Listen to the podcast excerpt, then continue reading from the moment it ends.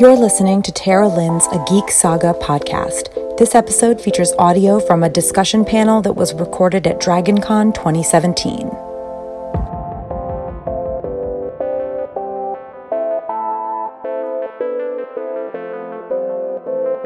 Go ahead and get started. We're at 11:30. Uh, welcome to the Game of Thrones Look Back panel.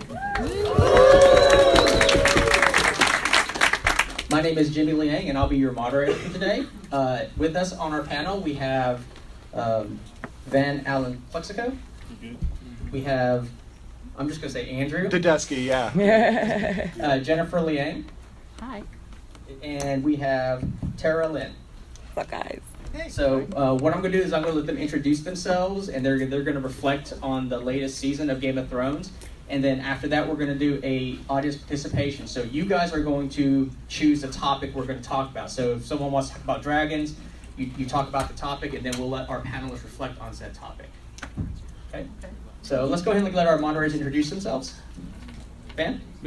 Yeah, I'm Van Allen Plexico. Um, I'm a professor of history and political science at Southwestern Illinois, and I'm a pulp science fiction superhero writer for uh, several publishers, and um, I do uh, some fantasy Roger Zelazny style stuff like the two I brought here that seemed appropriate for this panel. Eat the mic. Is the mic on? Hello, hello, hello.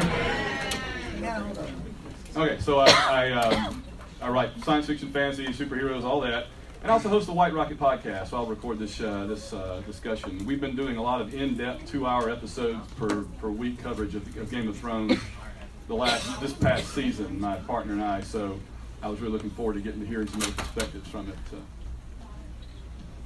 Hey guys, I'm Andrew Tedeschi. I'm a, a lawyer from uh, Orlando, Florida. More importantly, I am a super fan of Game of Thrones and Song of Ice and Fire. I've read all the books, all the prequel stuff. Just got that great Dunk and Egg uh, graphic novel. Looks, I'm really super excited to read it. Um, more importantly, I guess I've been doing uh, Game of Thrones stuff for a while. I've attended Ice and Fire Con a couple years, which is a book-based convention um, that Tara actually uh, organizes. Um, and just love the series. I've spent way too much time on the wiki of Ice and Fire looking up all the random houses. Um, so I'm excited to talk about Game of Thrones today. Hey, I'm Jennifer Liang. Um, I am the director of High Fantasy here at DragonCon, so this is my track room. Thank you for coming. Um, uh, previously, I ran the Wheel of Time track here at DragonCon, so I have a lot of experience with long-running series that eventually get finished. Um, uh, and I'm a big fan of the show and the books, and um, looking forward to talking about it. Mhm. Hi, so I am Tara, and I am an author and uh, blogger and podcaster and webcaster. I do like 8 billion things, guys. Um, but yeah, uh, like Andrew said, I uh, founded and organized Ice and FireCon. It's the first, it was the first ever um, Song of Ice and Fire Game of Thrones convention in the Western Hemisphere. Um, and we've been doing it for five years now. So, so we've got our sixth year next year. I'm really excited. Um, uh, where is it? Ohio. It's in. It's in. Uh, it's about an hour outside of Columbus, Ohio. Uh, this year or next year? Next year. we've moved a couple times because uh, we've grown a lot since our first uh, first year five years ago.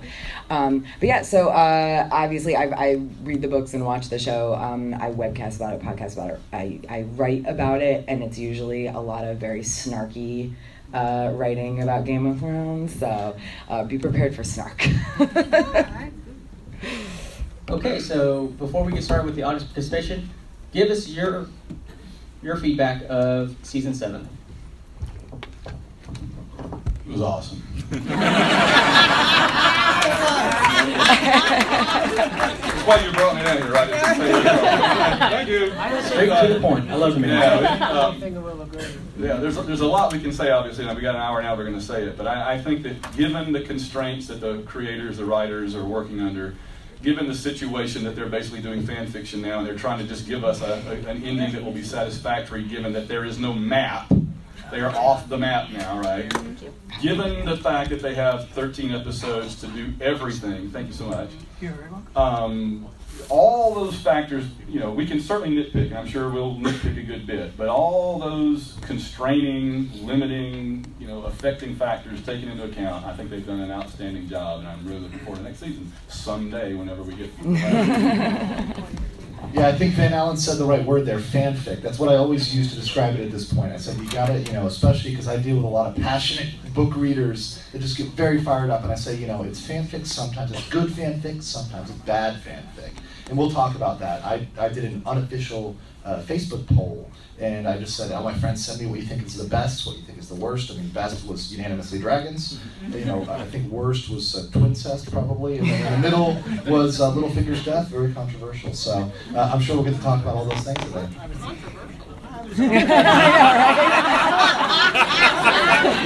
They didn't stab him hard enough. There you go. Before we get to the controversial part, I just want to remind everybody we are collecting charity for the Georgia Special Olympics. That's what the big orange jar is.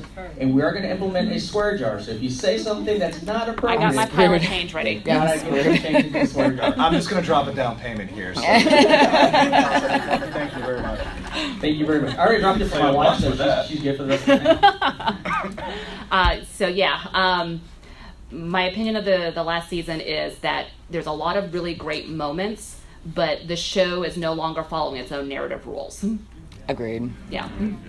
Um, I, I mean, I, I'm gonna, I'm just gonna admit this. I read the, um, the spoilers, like the, the uh, leaks, the script leaks. So I knew, like, obviously, you- it, we weren't sure if these were legitimate, but as silly as some of the stuff sounded, I, it was kind of like, okay, yeah, Benioff and Weiss, they're they're probably going to do this. This sounds really stupid, but they're they're probably going to do it.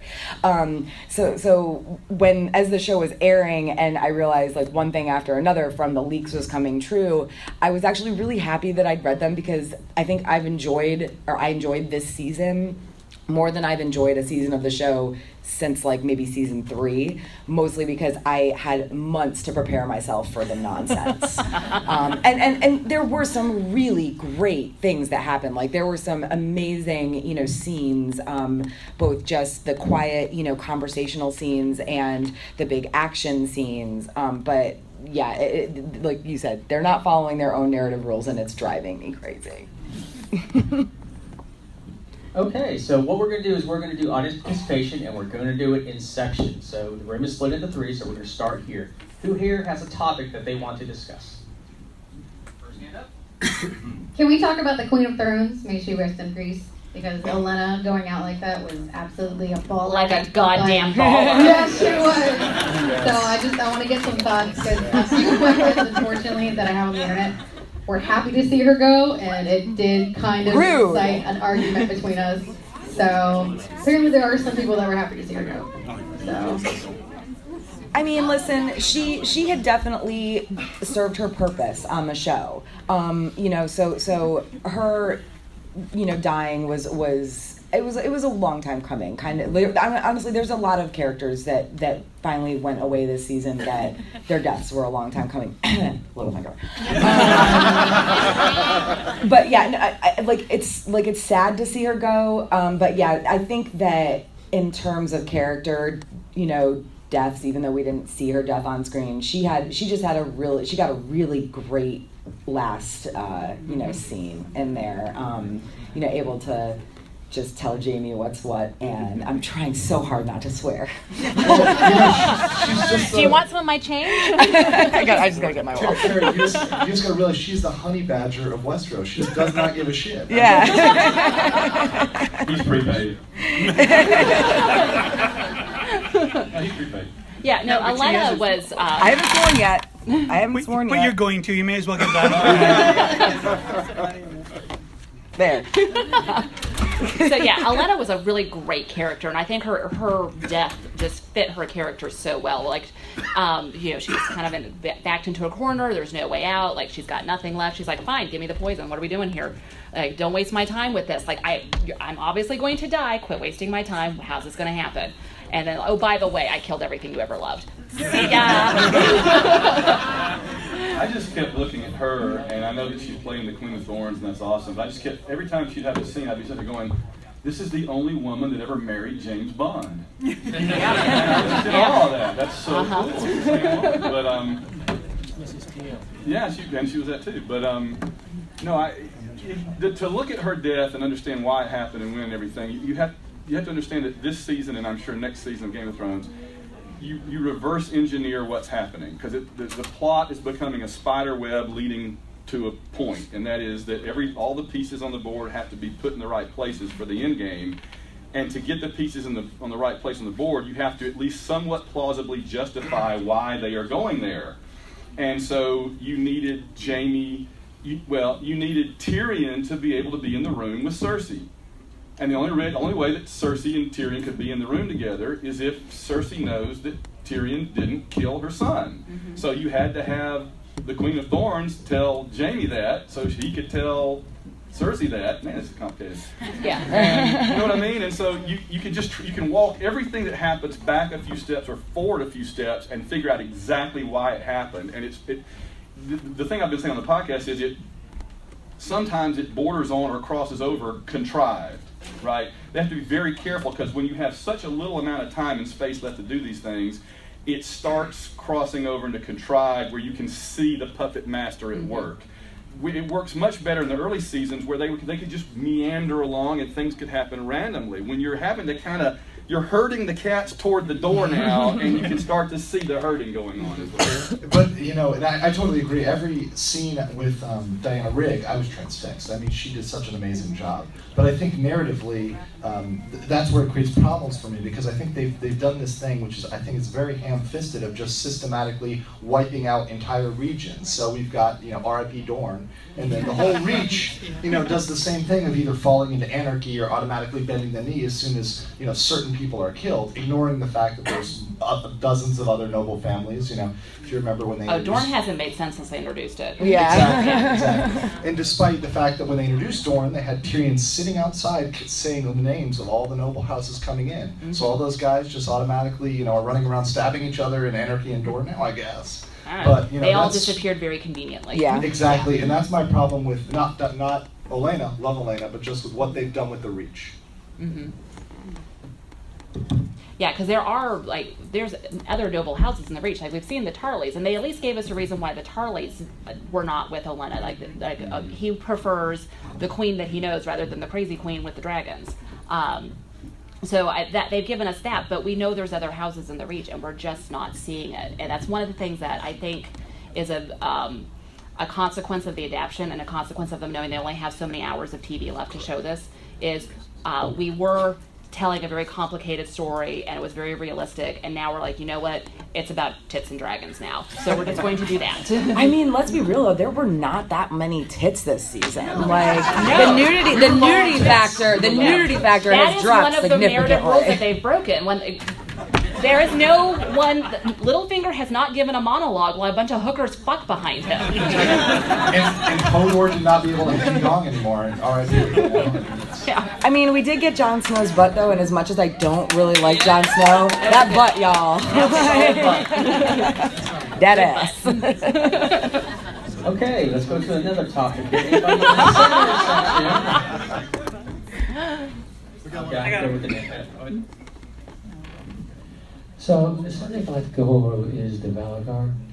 Uh, we had Meandra correcting for High Valyrian that a prince can also be a princess. So couldn't a little brother also be a little sister? And that being the case, hopefully we'll all, we are, I'm sure, going to get uh, Clegane Bowl next year. Hopefully. Well, the problem. I think the Clegane Bowl was when they like glared at each other no, and then. I think that was it. That don't don't don't don't crap on my dreams here. Get hype. Uh, I feel like that was it. That'll be Clegane. And what I was thinking is that uh, you could have that. He kills obviously the, the mountain, and uh, what is dead can never die. Well, he cuts off his head. He can cut off his head. That's certainly something he's it's capable of doing. That's certainly something he's capable of doing. Okay, and while he, he receives a mortal wound, and in the last moments he reaches out and he kills Cersei. He's the little brother of the mountain who protects her. That's the problem. Everybody's a little brother now. All the yes. older ones are dead. so everybody's a little brother, little sister. Jaime, Tyrion, yeah. the Hound, Arya. Everybody's a little brother, little sister. So there's like 8,000 suspects in this right. lineup. Because the prophecy was it didn't say your little brother, it just said the little brother. The little brother. So it could be anyone's little brother, anyone's little sister. So you could also have, when the hound is killing the mountain, you could have Arya as him, I still walk, feel walk like back to I still feel like the show is setting up Jaime to be the little brother, though. It's, it's too I- I- obvious. I, uh, I, I, but there's like some some little visual tricks they've been doing that make me think that in terms of visual language, they're trying to set this up. Like when they painted that giant map for no reason in the courtyard. Um, I think the only reason they painted that map was so that Jaime could stand on the fingers while Cersei stood on the neck. Yeah. Like I think I think they did that just to set that visual uh, uh, thing up. You you have more faith in the people who write that show than I do. I have to cling to something because they keep cramming like goddamn pirates into it, and they don't need pirates. Is anybody totally confused about the Valonqar prophecy? Does anybody not know about that? You don't know about it? Okay, just a new introduction. So Cersei is apparently going to be murdered. She received a prophecy when she was very young that she would be murdered by this Valonqar. And that Not in the show. Excuse me, in the books it was there. Also, like, was it in the uh, history and lore? I forget now. No, I think they referenced it in the show because it like one of the very few flashbacks they've done. Yeah. is to her This is the problem we yeah. have now. So, Yeah. You know, and Two different things. I mean, and they've also, con- but to be fair, they've also introduced stuff in history and lore that they've gone and contradicted in the shows. In those extra content on the DVDs, it's really great. You can go on YouTube and watch it. Um, and it's the all the extra um, sort of background in history. You get Blackfire Rebellion, a bunch of history. Um, but the Valyrian spelling is very tricky. I mean, we've gone um, back on the fact that this is a lost language. This is not an actively spoken language. The amount of Valyrian that's spoken in the Free Cities is bastard uh, Valyrian. It's mixed. Uh, it's it's uh, essentially like a Creole language. Um, so there's potentially many um, pronunciation and translation issues. And on top of that, prophecy is tricky. Even Martin says that, is that prophecy is extremely tricky, and you can see it many ways. So yes, now I think the top contenders are probably the Hound, or Jaime, Or Arya, if you go with the, or Arya if Yeah. you go with the sister. But um, any of those are plausible, I think, going forward. And again, you have to read it, reverse engineer. Why would they go out of their way to make the gender comment if it didn't matter? Yeah. Because they, Yeah. they, they are to the point now where writing these shows is like writing a short story where you don't put anything in there extraneous. Everything is there for a reason. And again, in this current season and, and next season, I'm sure, knock you over the head, you know, for a reason and very mm-hmm. Oh, they knock you over the head in the previously on segment oh, before Oh, the oh. episode. Like, Yes. like seriously, Look they were like, this. they were, they were like, this. here's Benjen. They're just like banging you on the head with Remember Benjen's this face. guy from four years ago? Nobody's seen Benjen in a while, but he's coming back in this episode. Don't forget. Don't How many Um, times be that maester surprised. say the walls never fallen? Oh yeah, yeah. And the wall came tumbling down. Well, I mean, that's been the Chekhov's gun that they've had on the table since the, the when the show started. Like we all knew the wall was coming down at some point. Like, Okay. And it was a good time for it to come down narratively because that gives us our cliffhanger to carry us into the next season. It's a good time for the wall to come down narratively. Here's my question though. Mm-hmm. What the heck was the Night King's plan before the dragon? Because unless the Night King is can see the future, right? Unless he can see into the future, uh, which I'm assuming he can't, he had no idea he was going to have this, you know, white dragon. Huh? Unless he's, unless he's Bran. Oh, unless it's There's there's one there's one theory. There's one theory that it was all the Night King's plan. That he lured Jon and company up there to bring the dragon. I know it doesn't make sense. So was it his at all, plan for but what Jon to be that dumb? Well, Is this all part of the plan? it- you don't really lose betting on Jon being super smart. Hey guys, before we uh, continue on, there were four people who signed up for uh, hearing disabilities. Are you in the room? I'm sorry. You want to go up?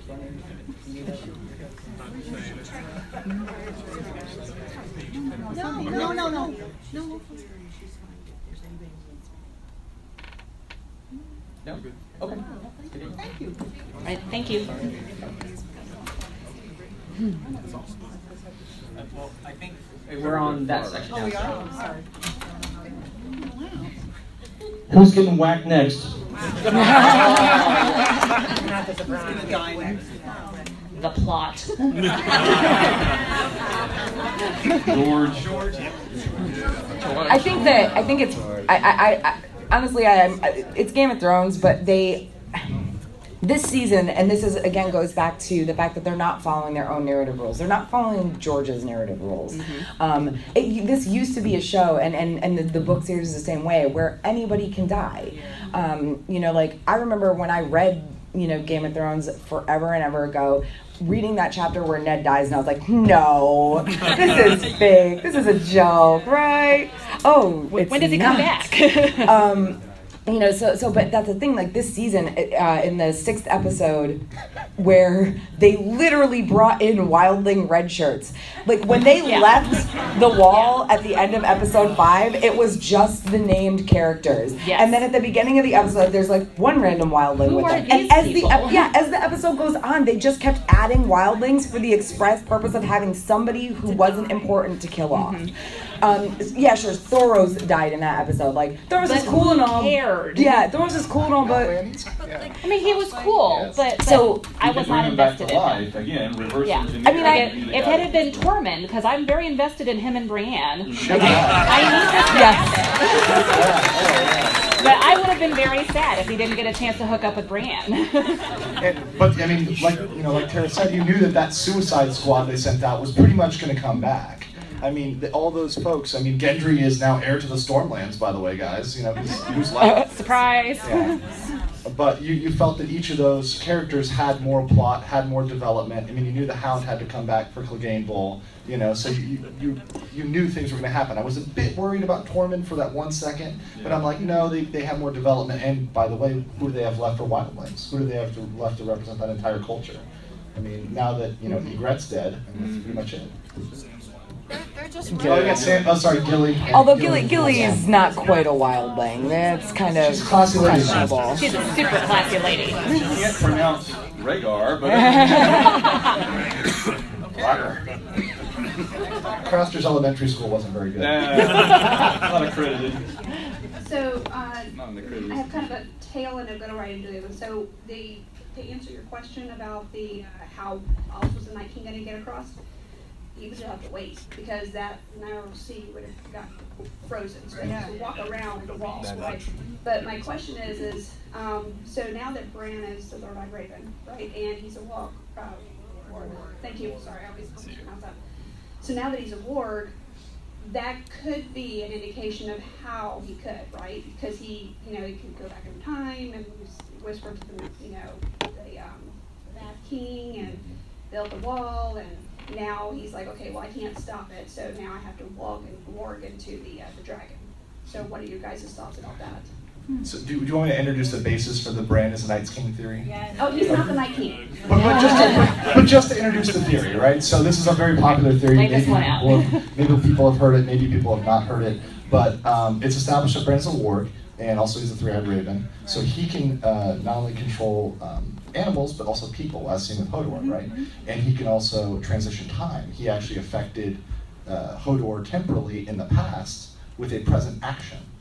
Therefore, at one point, uh, it is foreseen that he might have gone back and influenced several historical events, such as Aerys the Mad King might have heard voices and therefore um, heard, you know, uh, muttered, burn them all, burn them all. They've shown that in the show.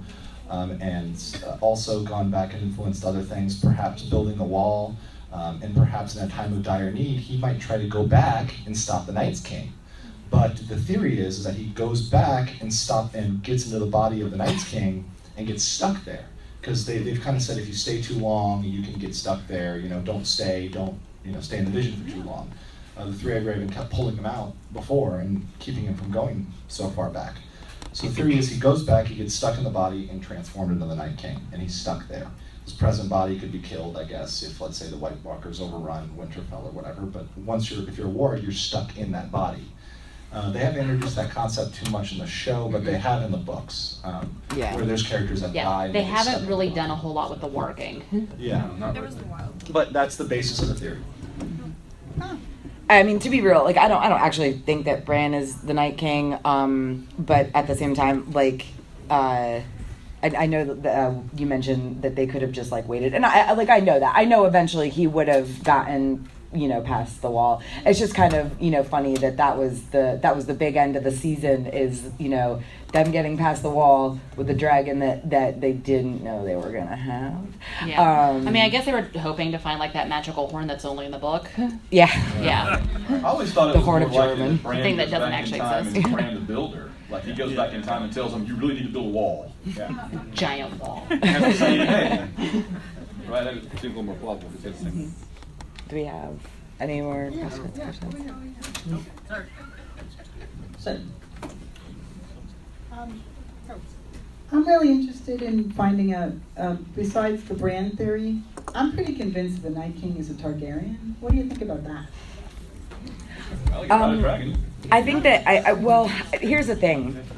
Um, if if we're going by the show, y'all sure anything's possible because D and D just kind of do whatever they want, um, whether or not They're really just following sense. the rule of cool when it comes to narrative right now. Yeah, yeah. Um, but you know, in general, like from the books, no, I don't think that's possible because the Night King was um, so, like like a person that existed before the Targaryens even like were even before the yeah before before the Targaryens ever ruled Westeros, possibly even before the Targaryens had Dragonstone because they're you know the Targs were on Dragonstone for quite a while before they conquered Westeros. So this like I it may he may even be like pre I'm pretty sure he's pre Doom of Valyria. So so yeah um but but again like I don't know like when it comes to theories I'm I don't know about anybody else, but I'm pretty open minded. I will listen to just about any theory. Doesn't you know? It's not to say I believe it, but um, you know, like like Preston Jacobs, like his videos are super entertaining.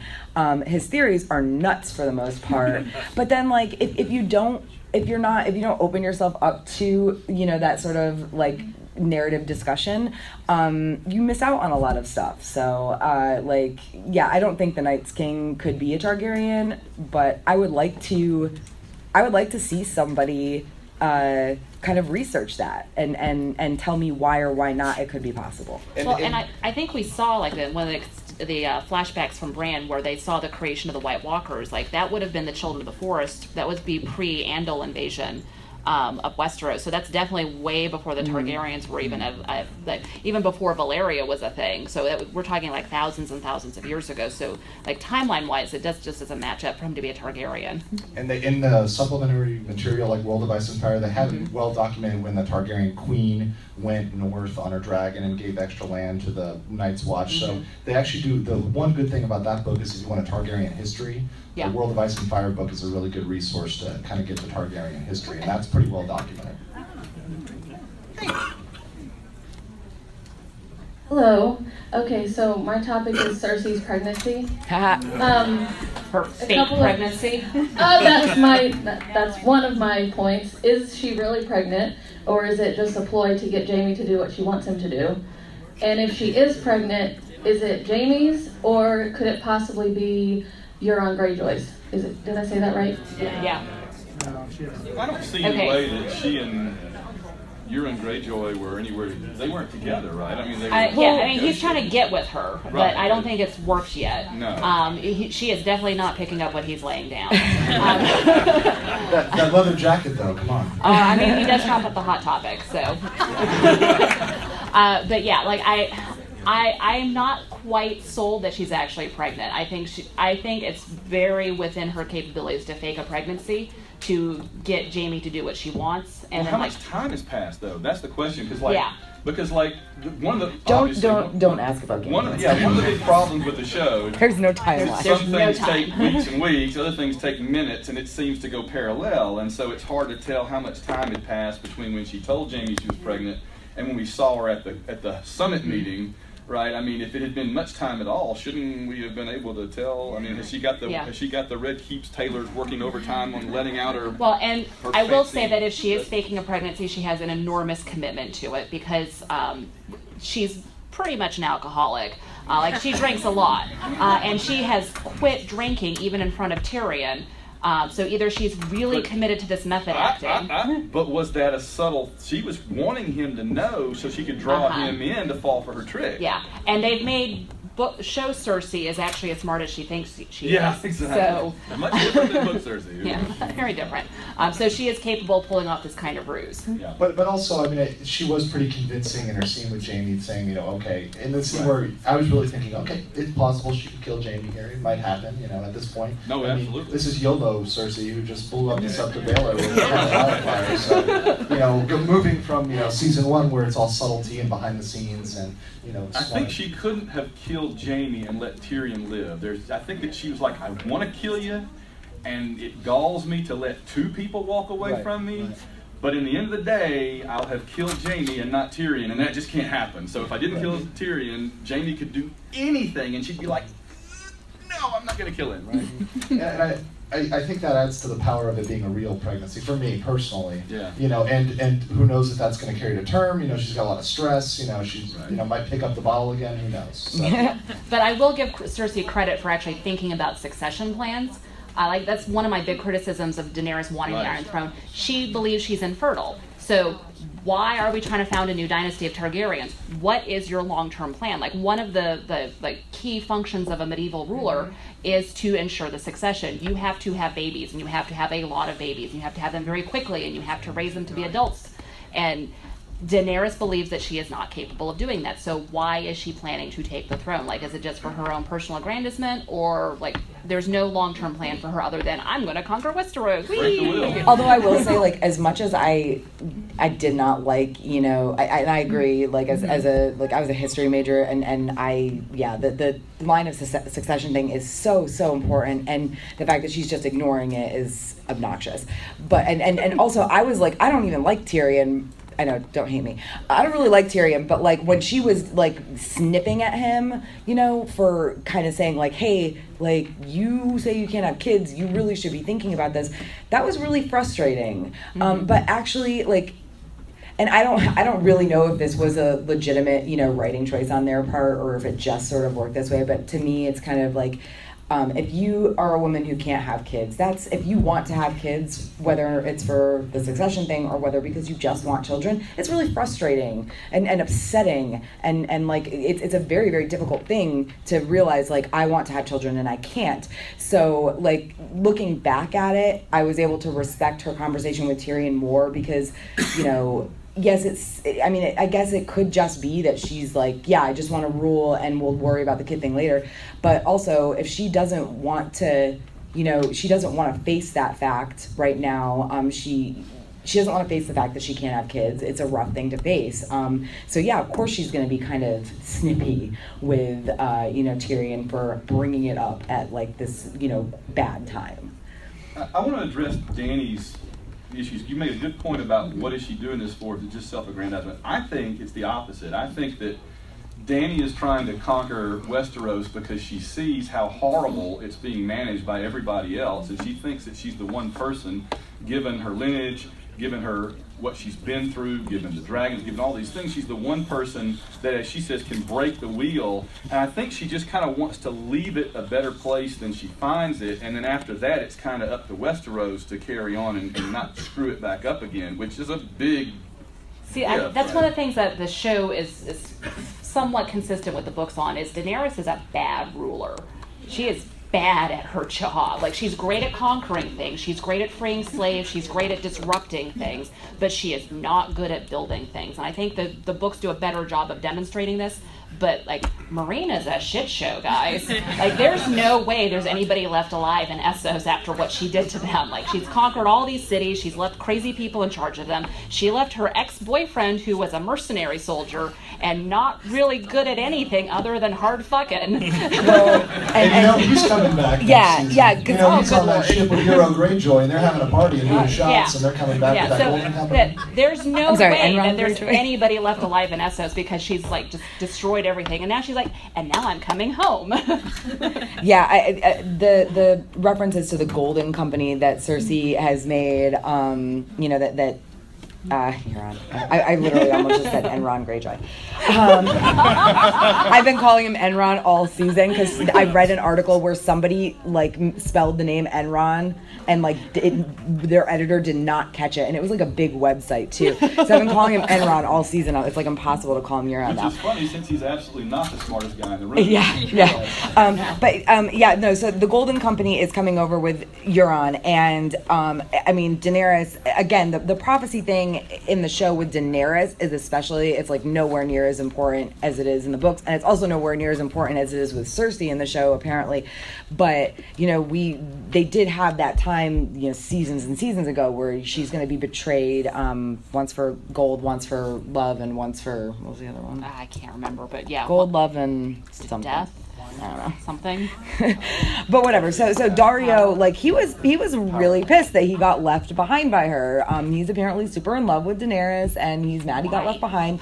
And like I just can't imagine them if they're bringing a cell if they're going out of their way to bring a sellsword company over from Essos. I have to imagine that Daario is going to be, if not the leader of Golden Company now, then at least part of it. Um, which like you know, yeah, like like you said, nothing else, just for the conservation of uh, conservation of characters. Because why would Yeah. they want to cast a new actor and bring in some other person that we have to get invested in? They're not going to bring in uh, the, the character from the uh, books that runs the Golden Company is Jon Connington. They're not going to bring in that guy and all his super elaborate backstory. There's just no purpose to it in the show as it's written right now. The purpose to bringing over the Golden Company, as they mentioned in the show, is elephants. We're going to get zombie elephants now. as well. I mean, there's going to be some Forget sick what I said. This is going to be awesome. Once again, is the top is the top item. You know, when it goes Uh-huh. back to it's setting up the coolest battles. I mean, I think it's the lowest common denominator. Once again, you know, tits and battles. So. Well, but we wouldn't have thought they were going to bring the uh, Iron Islands people back either. So, or, you know, I mean, or the Dorne people when they came in. I mean, they just keep bringing stuff in at the last minute. So it's Or What's- I'm sorry, like, what- what was is the a purpose dorm? of bringing Gen- Gendry back? Gendry Well, he's serves been no rolling for like six seasons I now. know, He's so yeah. he's so fit. You know. They even made a joke about that. Like this Now is he's really- running. They're really writing fanfic at that point when they're doing that. I think a Gendry is really a unit of speed. You know, like Yeah. how fast can he run? How fast can he roll? well, he can clearly outrun like a dragon. So Well, yeah, he's faster than a raven apparently. Oh yeah, no, we've been we've been using um, a Gendry as a unit of speed and distance for since, since that episode. So um, if you're like that Raven, the Raven that flew from Eastwatch to Dragonstone, 1,000 traveled miles. Yeah, that traveled at the speed of ten Gendrys. Got another question over here.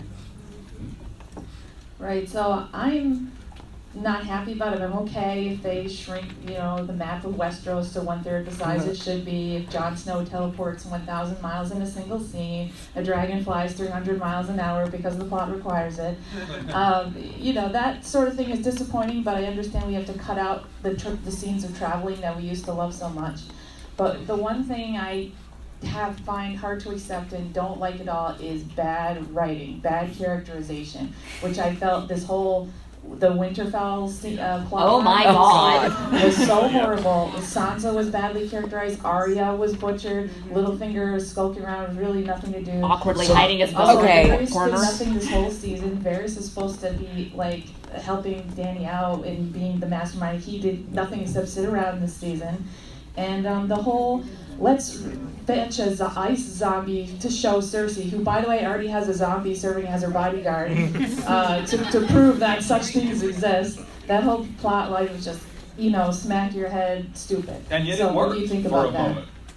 Um, and yet, and yet we thought that it worked, right? When Cersei freaks out and you tell well she's pregnant and this zombie's coming right at her because they had it attached by a chain to the hound. I mean, They're I- still writing Cersei consistently, and I appreciate that because Cersei will uh, will always look out for number one. Will always be like, okay, how can I use this situation to screw over as many people? I think as we can count on one Yeah. hand the characters that they're writing consistently, and the only one I can think of right now is Cersei. Yeah. Maybe Daenerys, bend the knee. Yeah. Hashtag bend the knee. Um, no, the, the Winterfell thing, um, I will say, and this is this was a really bad, um, I think, editing decision on their part. There is a scene that was filmed Yeah. where Sansa goes to Bran and asks for his help, and they decided to cut it.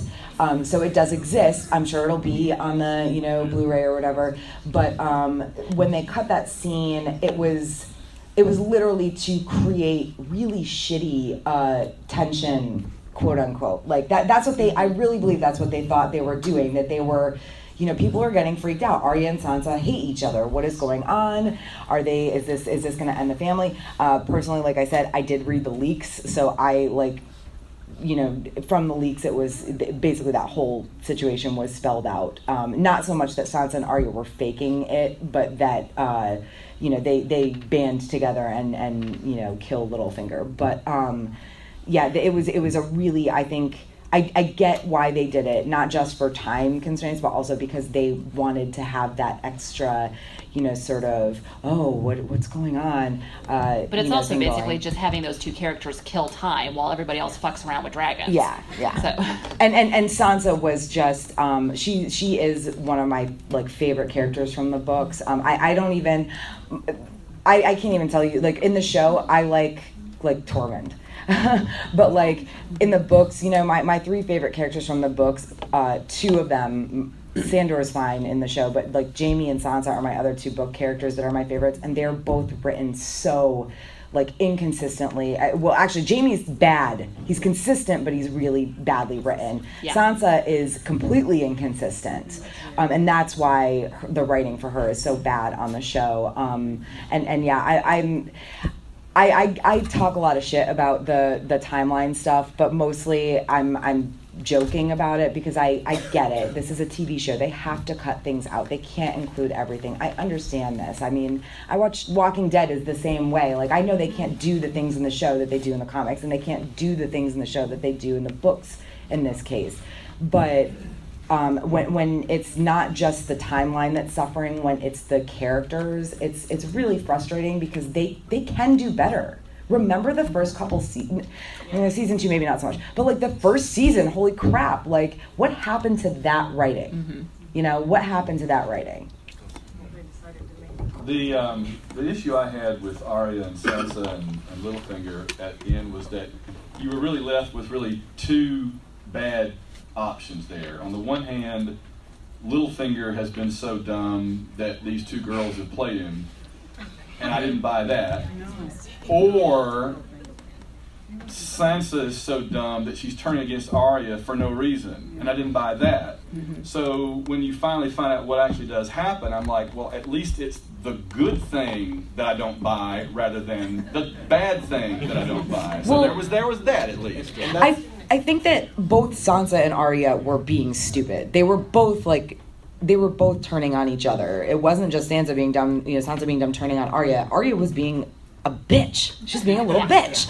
Um, but She's the- the one who showed up with a suitcase full of faces. Yeah, but- Why are we talking about how Sansa's the bad person here? So did everything that changed in their relationship happen after Sansa found the faces? Because it wasn't clear. It was- it was- It yeah. wasn't That clear if, if the face if, if that was part of the operation or if or, and they were or if or if everything changed off camera after that scene. But that scene when she walks in and talks about the game of faces, I've read a pretty good analysis of that, saying she it was really her playing a game where they both lie because they know Littlefinger's listening.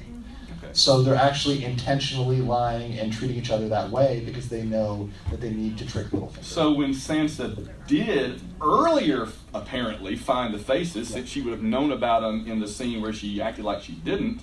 What was her reaction then? Because we don't know, right? It happened off camera. We don't know. It is weird when your sister has a suitcase full of Yeah. faces. I, I feel like I feel like maybe Arya maybe Arya actually had like shown like after after if, if the thing with Sansa and Bran I don't know the exact timeline of when that that scene was supposed to have been in the show Right. but assuming that happened before the scene where Sansa finds the faces I feel like if that had already happened and Sansa and Arya had already had a talk Arya might have just shown her what was going on um but also like when, when it comes to Littlefinger like he uh, in the show he has not ever been as well uh, he, he's not ever been as as Rounded. you know well rounded as he is in the books like the whole I, I mean do you, have we forgotten chaos is a ladder Yeah. it's a ladder With um, hookers fucking behind you. yeah, like like like Littlefinger in the show has has been so just kind of.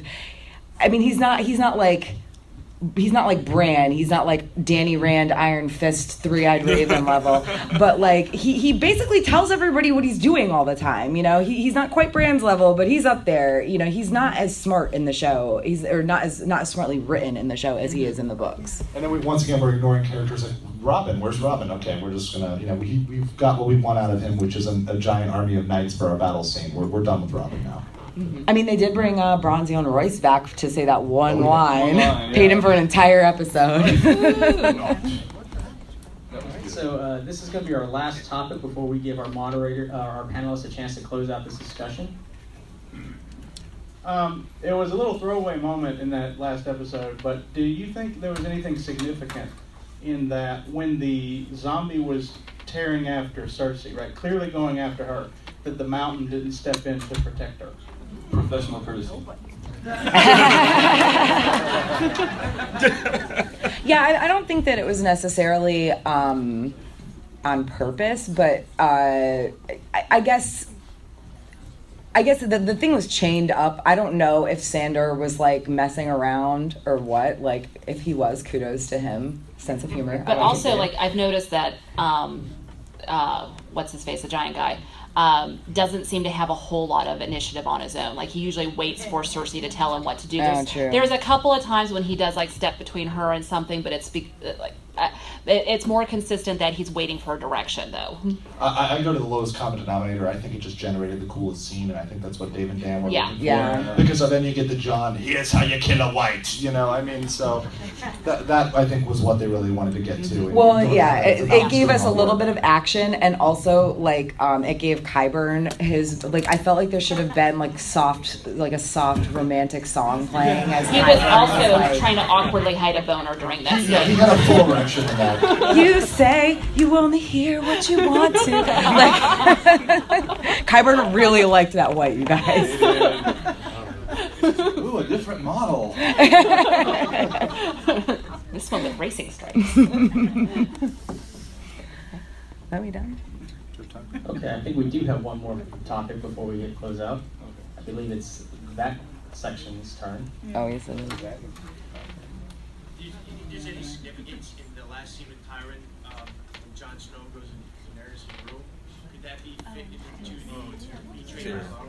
Oh, he's he or asked, awkwardly hiding a boner. For those who, who might not have heard, is, is there any significance um, in the scene where Jon goes into Daenerys' room on the ship and Boat Tyrion's sex. kind of like glaring? Yeah, hashtag boat sex. Where Tyrion's like glaring in the background. Um, I'm pretty sure there. I think there was an interview done where um, uh, Peter Dinklage said that it was him being concerned about like just the general um, idea of like they can't if they get involved in each other or with each other that that is going to screw other things like it politically Yeah, and, and political, whatever not a personal thing. yeah yeah She, she needs to be thinking, I need to marry for an alliance. And like the King of the North is probably a good alliance, but is there a better one? Like you know, don't don't take the first dude. Like shop around a little bit.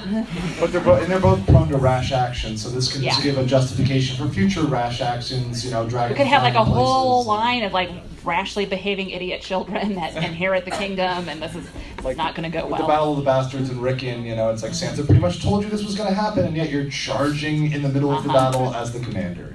Yeah. but yeah no i mean it does it, I, I think that it it is open to interpretation because he did look like it was a jealousy thing but um and if i hadn't if i hadn't read an article that where where peter dinklage said like no it's it's just he's just unsure about this situation because there's other more important things they need to deal with um, than incest. Yeah, I think Tyrion, was kind of a stand-in for like the not the audience specifically, but just anybody who's concerned that everything works out right. If they had just shown the sex, the end, it would have been like happy ending. But when you see, I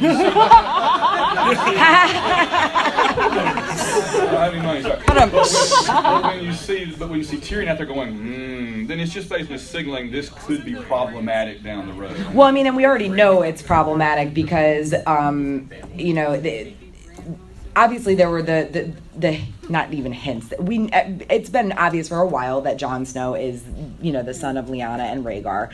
Um, so we know that he is Dany's nephew. Um, and and have known for a while, but nobody else really has. But then like.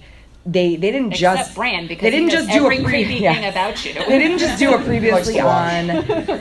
they didn't just do it previously on. They didn't just kind of like hint at it. It was literally the scene before they slept together where we got to see, you know, Rhaegar and Lyanna getting married um, for some reason by the seven. I don't know why. Yeah, whatever. started to do that, but, um, so, so like we saw them getting married, and you know, and then there was of course the whole thing between Sam and and Bran, where it's like, oh my gosh, we have to tell him, and then they're having sex, like super, super, super, um, like obvious in that respect. And I just, I don't know. And Dany's Uh, pregnant, right? Because they did ham-fistedly say, "I can't have a child. I can't have a child." Oh yeah, yeah, yeah. She's super pregnant, right? Like she's So going, pregnant. yeah, yeah. We're having so a baby in the first episode of We're next on the same season. page. Yeah. Yeah, three heads, right? She's gonna like show up with a toddler and be like, Jon, it's yours. Yeah. I'm like I'm like little Sam, who took like three seasons to grow from being like an infant to like two years old, uh, while everybody growing else is like years have passed. Um, Dany is gonna come back next season and have a toddler. Yes, I, I agree. They have beautiful children, though. Oh yes, Yes, agree. like someone worked out the, the, the DNA because the Targaryens have this habit of incest. Someone worked out like the, the, the level of um, how much DNA they share with each other. Um, and I can't remember what it is with Jon and Daenerys, but between Daenerys and Rhaegar, it was 88%, and siblings are typically 50%. It was 47.75. So Thank you. that's weird, y'all. we, we're we're gonna have like extra 43.75. thumbs or something like that. No, no, they're, they're gonna have beautiful babies. Oh, they'll be Beautiful beautiful. babies with extra thumbs. But they might be crazy. It might be Joffrey crazy. Like, let's be careful here. Mental instability. They'll be Yeah.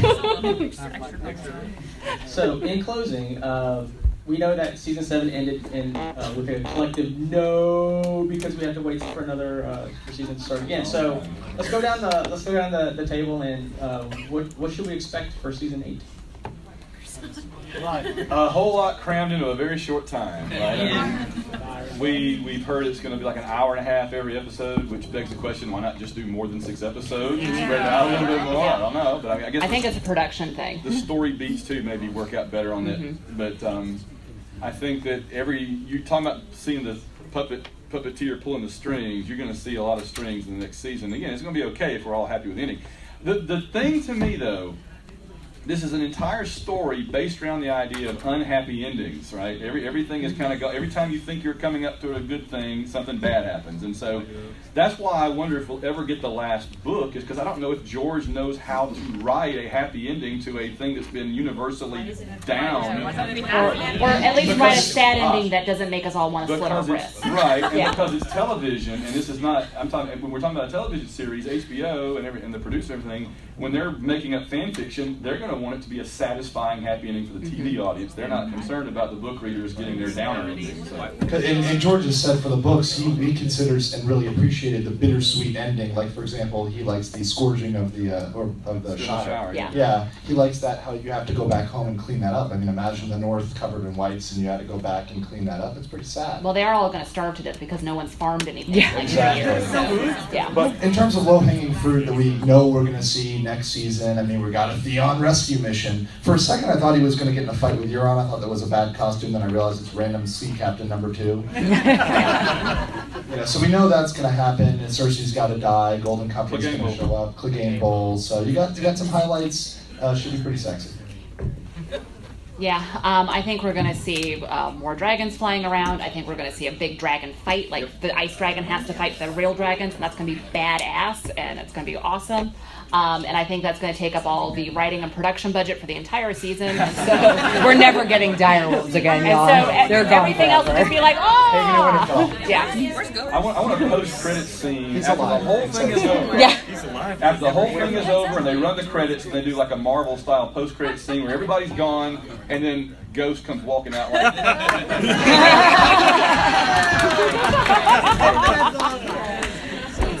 um, yeah, I uh, like I, obviously look, there's obvious things that are going to happen. Like the Theon rescue scene, we know Cersei is not going to live out the series. I'm sure there are plenty of other characters who aren't. Um, here's what I want: I want Tormund and Brienne to live happily ever after.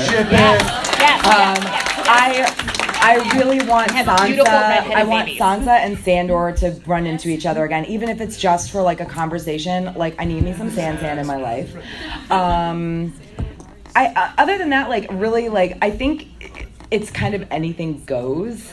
Um, at this point, like my one of my bigger complaints with the season, this past season was like, and and really the past couple seasons was Jaime and his absolute like lack of character development. They're like, what is going on with this dude? Like, what happened to the Jaime I knew and loved from the books?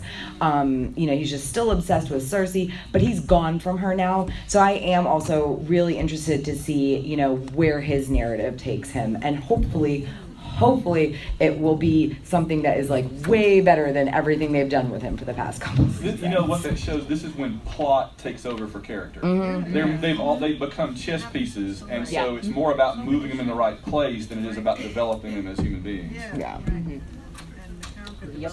But Tormund plus Brienne forever, y'all. So if you guys love this uh, Game of Thrones discussion, we do have another one tonight. It's Looney Theories, so any topic is open. And both show and books. No topic is taboo. So give it up for Van, Andrew, Jennifer, and Sarah.